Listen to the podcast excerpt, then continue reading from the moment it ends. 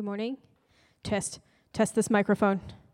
I'm going to try to talk loud, loudly, loudlier, uh, so that it can pick up on the recording.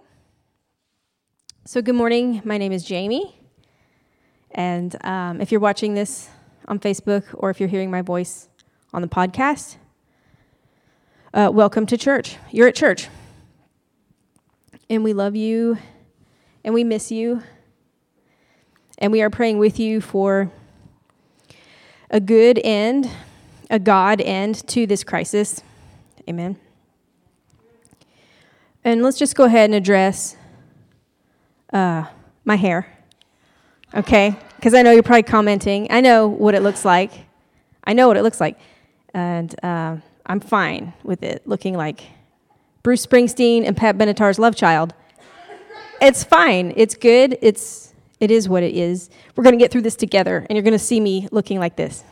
And honestly, dress for the apocalypse you want. If you're not using this time to look like an 80s music video or a Mad Max movie, I don't know what you're doing with your life. no, but really, let's pray. let's pray before they pull the plug. Lord, thank you for your grace and your mercy and your peace, and help us to hear your truth today. Amen. Okay? So we're still in the season of Easter, and today is Good Shepherd Sunday. And um, the last time I got to preach on Good Shepherd Sunday, it was in 2017. And since we have lost all meaning of time, I think that was 10 years ago. and I thought about just rehashing that sermon again because um, it's the same lectionary reading from three years ago. But instead of uh, preaching on the gospel from John 10, uh, this year I'm going to mix it up and do the psalm, because that's the kind of variety I have in my life. Um, so, since it's Good Shepherd Sunday and I'm doing a psalm, I bet you can guess which psalm I'm going to talk about. Psalm 155. So, turn in your Bibles. Just kidding. There's not a Psalm 155, and you should know that. It's Psalm 23, a classic. And um, actually, the thought of preaching on this psalm, Psalm 23, is intimidating because everybody is so familiar with it. And, um, and it's just so good, right? It stands on its own, it's short and sweet, and there's nothing worse than someone, or I mean, than something being so good just by itself. And then someone comes along and over explains it and sort of drains it of any interest or joy. And um, also, the 23rd Psalm, it's so familiar to us that I think sometimes we can kind of skim it, you know, or, or we halfway listen to it. You know, it's like, yeah, yeah, the Lord is my shepherd. I know, I get it. But I had a great pastor growing up, and he would say that often people read the scriptures like it's a newspaper you know, like slightly with dread. like, oh, what's it going to say this time? Or they skim it, right? They just hit the high points, check the scores. Uh, but he said uh, we should read it like it's a love letter because it is. And how differently we read a love letter, right? Because God's word is never stale, Amen. right? It's our hearts that get stale. So if you notice that you avoid reading scripture because either you think you know it all or it's boring now, uh, if you think you don't need it, please accept that for the giant red flag that it is and ask for help, right? Uh, because the word is God's love letter to you. And he wants you to read it intently and with expectation. And also, like I realize that newspapers and love letters are references that younger people might not be able to relate to at all.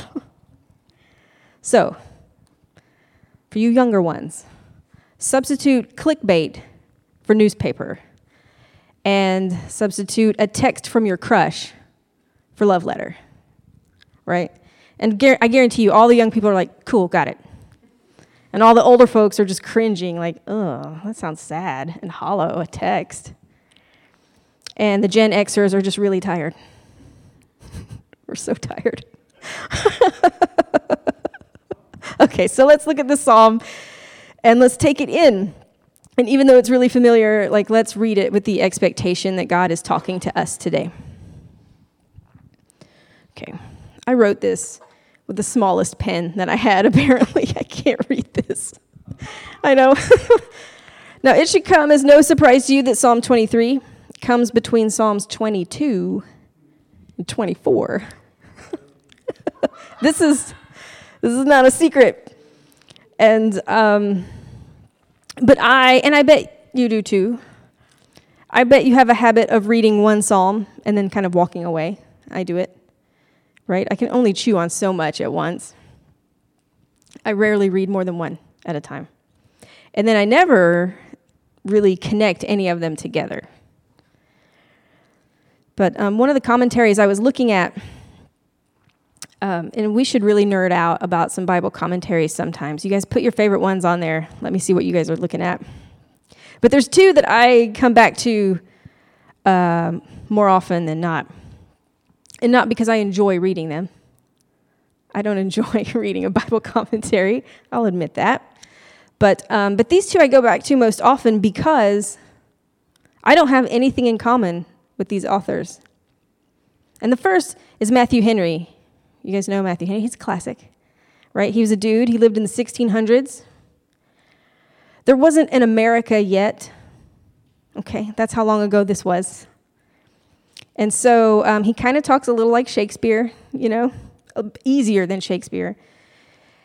And if he has any kind of agenda, like my 21st century brain and eyes don't see it, don't read it. I, I don't know what, you know, if he's trying to, you know, fit something in there. Um, I don't recognize it. He just has really good classic stuff to say. And um, if I don't have anything in common with a British dude in a powdered wig from the 17th century, then I really don't have anything in common with the other guy I read. And don't laugh, it's Vernon McGee. Jim's like, really? I know. He was a radio evangelist from like the 40s, 50s, and 60s. Mm-hmm. And his commentary is called Through the Bible. T H R U, the Bible. So already, it is super old fashioned. Um, it's really old fashioned and it's corny in an old fashioned way. You know, it's like kind of folksy, which is cute. I like it when he calls people friends. He's like, my friend, let me tell you, you know, and it's cute. Um, but he is super condescending. Like, he just burns me up sometimes when I read it. I get frustrated. But I think it's important to read and listen to voices that don't sound like my own voice.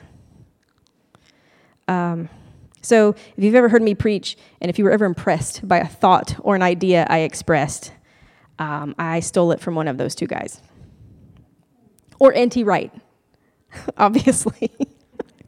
So, credit where credit's due. It was Vernon McGee who gave me a fresh look on this very familiar psalm. And he makes the point that Psalms 22, 23, and 24 are messianic psalms. They're about Jesus, and they represent the past, the present, and the future. In 22, he's our Savior dying on the cross. And in 23, he's our shepherd for today.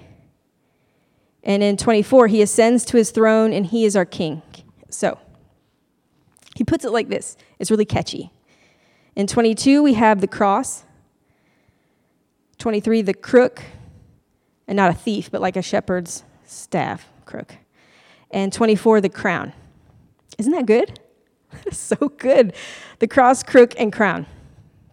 So I'm going to read Psalm 23 with a fresh heart for it by reading some of 22 and then some of 24 with it. So, Psalm 22, David starts with, My God, my God, why have you forsaken me? Why are you so far from saving me? I cry by day, but you do not answer, and by night I find no rest. In you our fathers trusted, and you delivered them, but I am a worm and not a man scorned by mankind and despised by the people. All who see me mock me. From my mother's womb you have been my God. Be not far from me, for the trouble is near, and there is none to help. I am poured out like water, and all my bones are out of joint.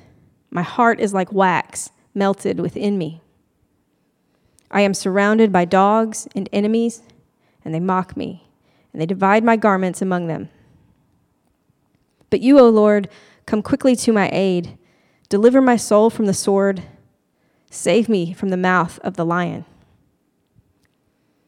You who fear the Lord, praise him, glorify him, and stand in awe of him.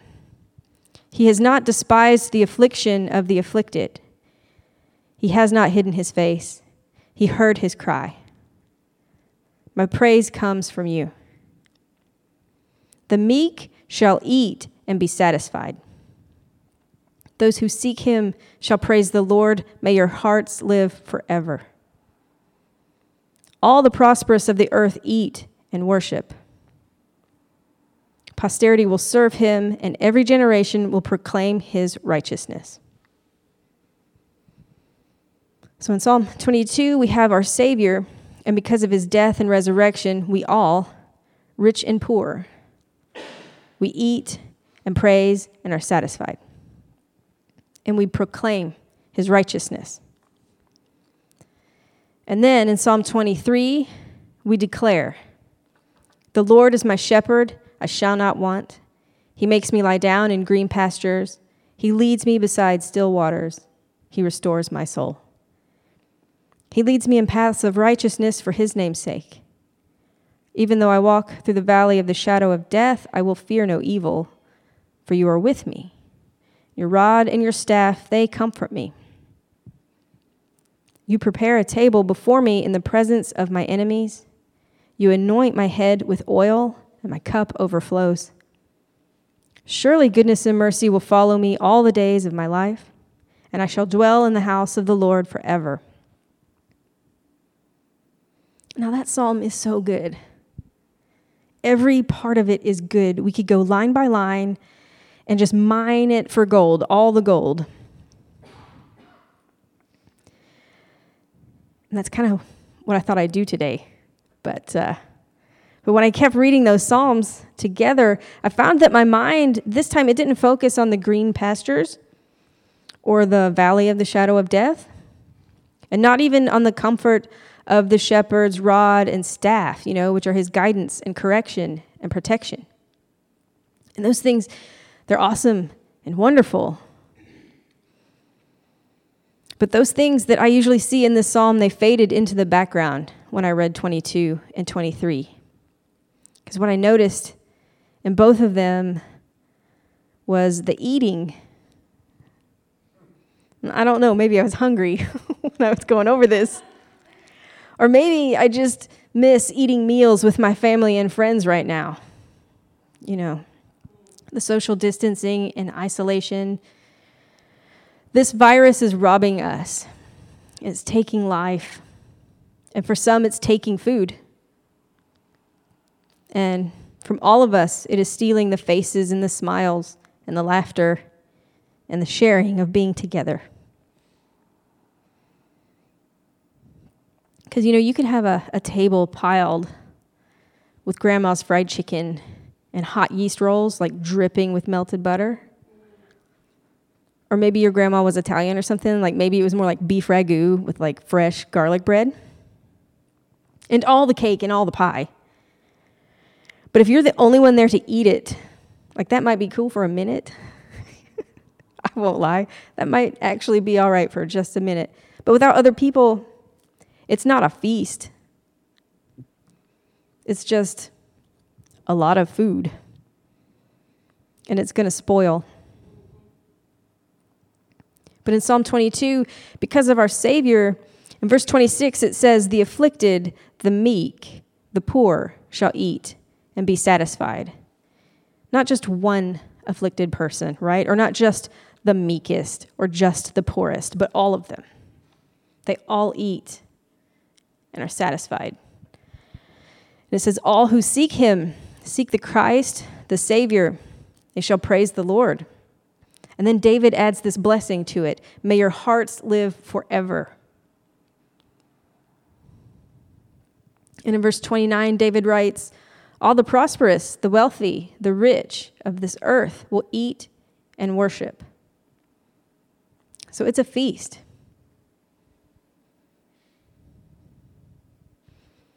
And he ends it saying that the generations will proclaim the righteousness of the Savior. Each generation will tell the next generation.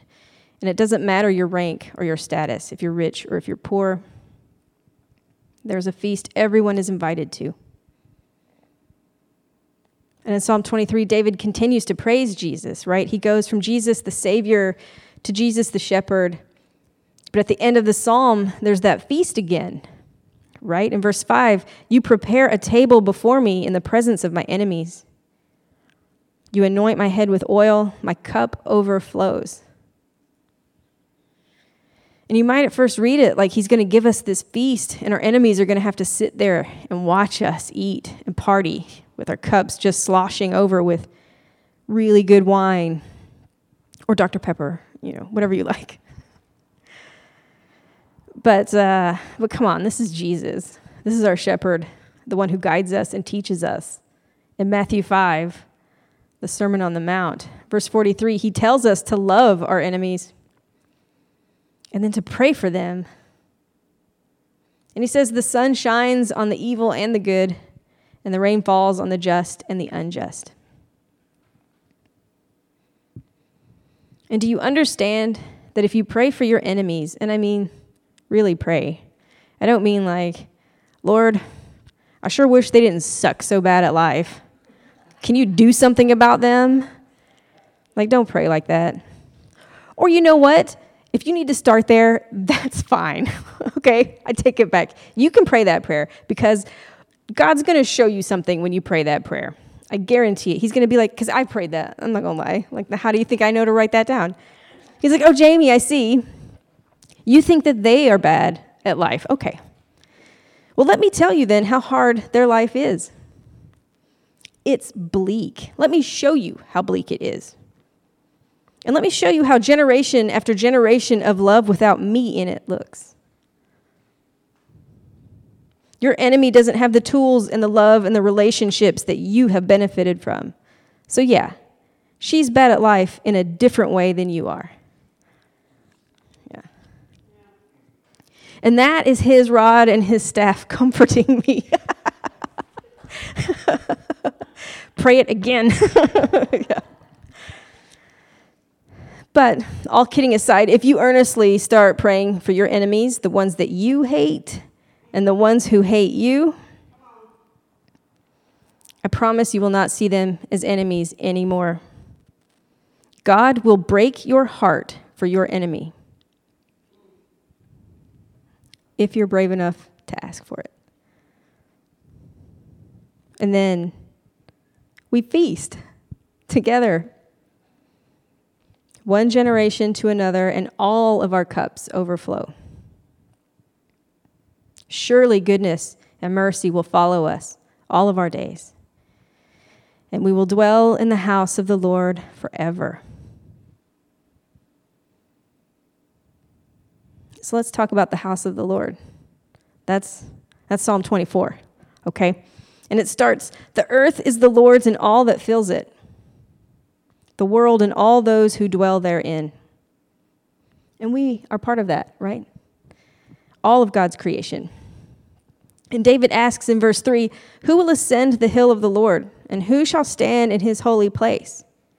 He who has clean hands and a pure heart, who does not lift up his soul to what is false, and does not swear deceitfully. He will receive blessing from the Lord and righteousness from the God of his salvation. Such is the generation of those who seek him, who seek the face of the God of Jacob. So, remember our Psalm trilogy. 22 was Jesus the Savior, 23, Jesus the Shepherd. And now in 24, we have Jesus the Sovereign. He is our King of glory. David says the earth is the Lord's, everything that's in it, including all of us humans. We belong to Jesus. When he asks, Who will go up the hill of the Lord? Who's going to stand in his holy place? And I just assume there's going to be a feast up there, right? but we have a choice to seek out our King, Shepherd, Savior, to be part of the generation that tells the next generation of his righteousness. And it's not just that we're his, but to really seek being part of this kingdom, we need clean hands and a pure heart. These hands aren't mine, and your hands aren't yours. They belong to the king. And our hearts are not our own, they belong to the king. And our tongues are not ours, they're his. So if you don't remember anything else from the sermon this week, like remember that. Your hands and heart and tongue and soul are not yours. They belong to your king, your savior, your shepherd. And David tells us Jesus is the king of glory. Verse 7 Lift up your heads, O gates, and be lifted up, O ancient doors, that the king of glory may come in. Who is the King of glory? The Lord, strong and mighty, the Lord, mighty in battle. Lift up your heads, O gates, and lift them up, O ancient doors, that the King of glory may come in. Who is this King of glory? The Lord of hosts, he is the King of glory.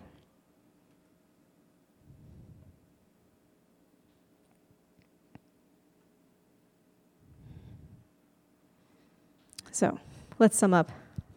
Jesus is our good shepherd. And Psalm 23 is a classic, right? And scripture doesn't go stale. But this psalm has been made more rich when we read it with Psalms 22 and 24, because we get the cross and the crook and the crown. And Jesus saves us and He leads us, and He feeds us. And because we are His, we tell the next generation about our Savior, right? All right, amen. Let's pray. Thank you, Father, for your word, your love letter to us. Will you forgive us our stale hearts, and will you fill them with expectation? And thank you for sending your Son for us. Jesus, you are our Savior and our Shepherd and our King. We thank you for your sacrifice. Thank you for leading us and protecting us and correcting us. We know your voice and we will follow you through green valleys and dark valleys. Because we trust you and we know that you are leading us to your feast. And Holy Spirit, will you help our fresh hearts be part of this generation who leads the next generation? We want to invite as many as we can into this feast given to us by Jesus so that all of our cups overflow with the goodness from him. And will you please break our hearts for our enemies? We say that our hands and hearts and tongues and souls are yours, King Jesus. We love you and we trust you. Amen.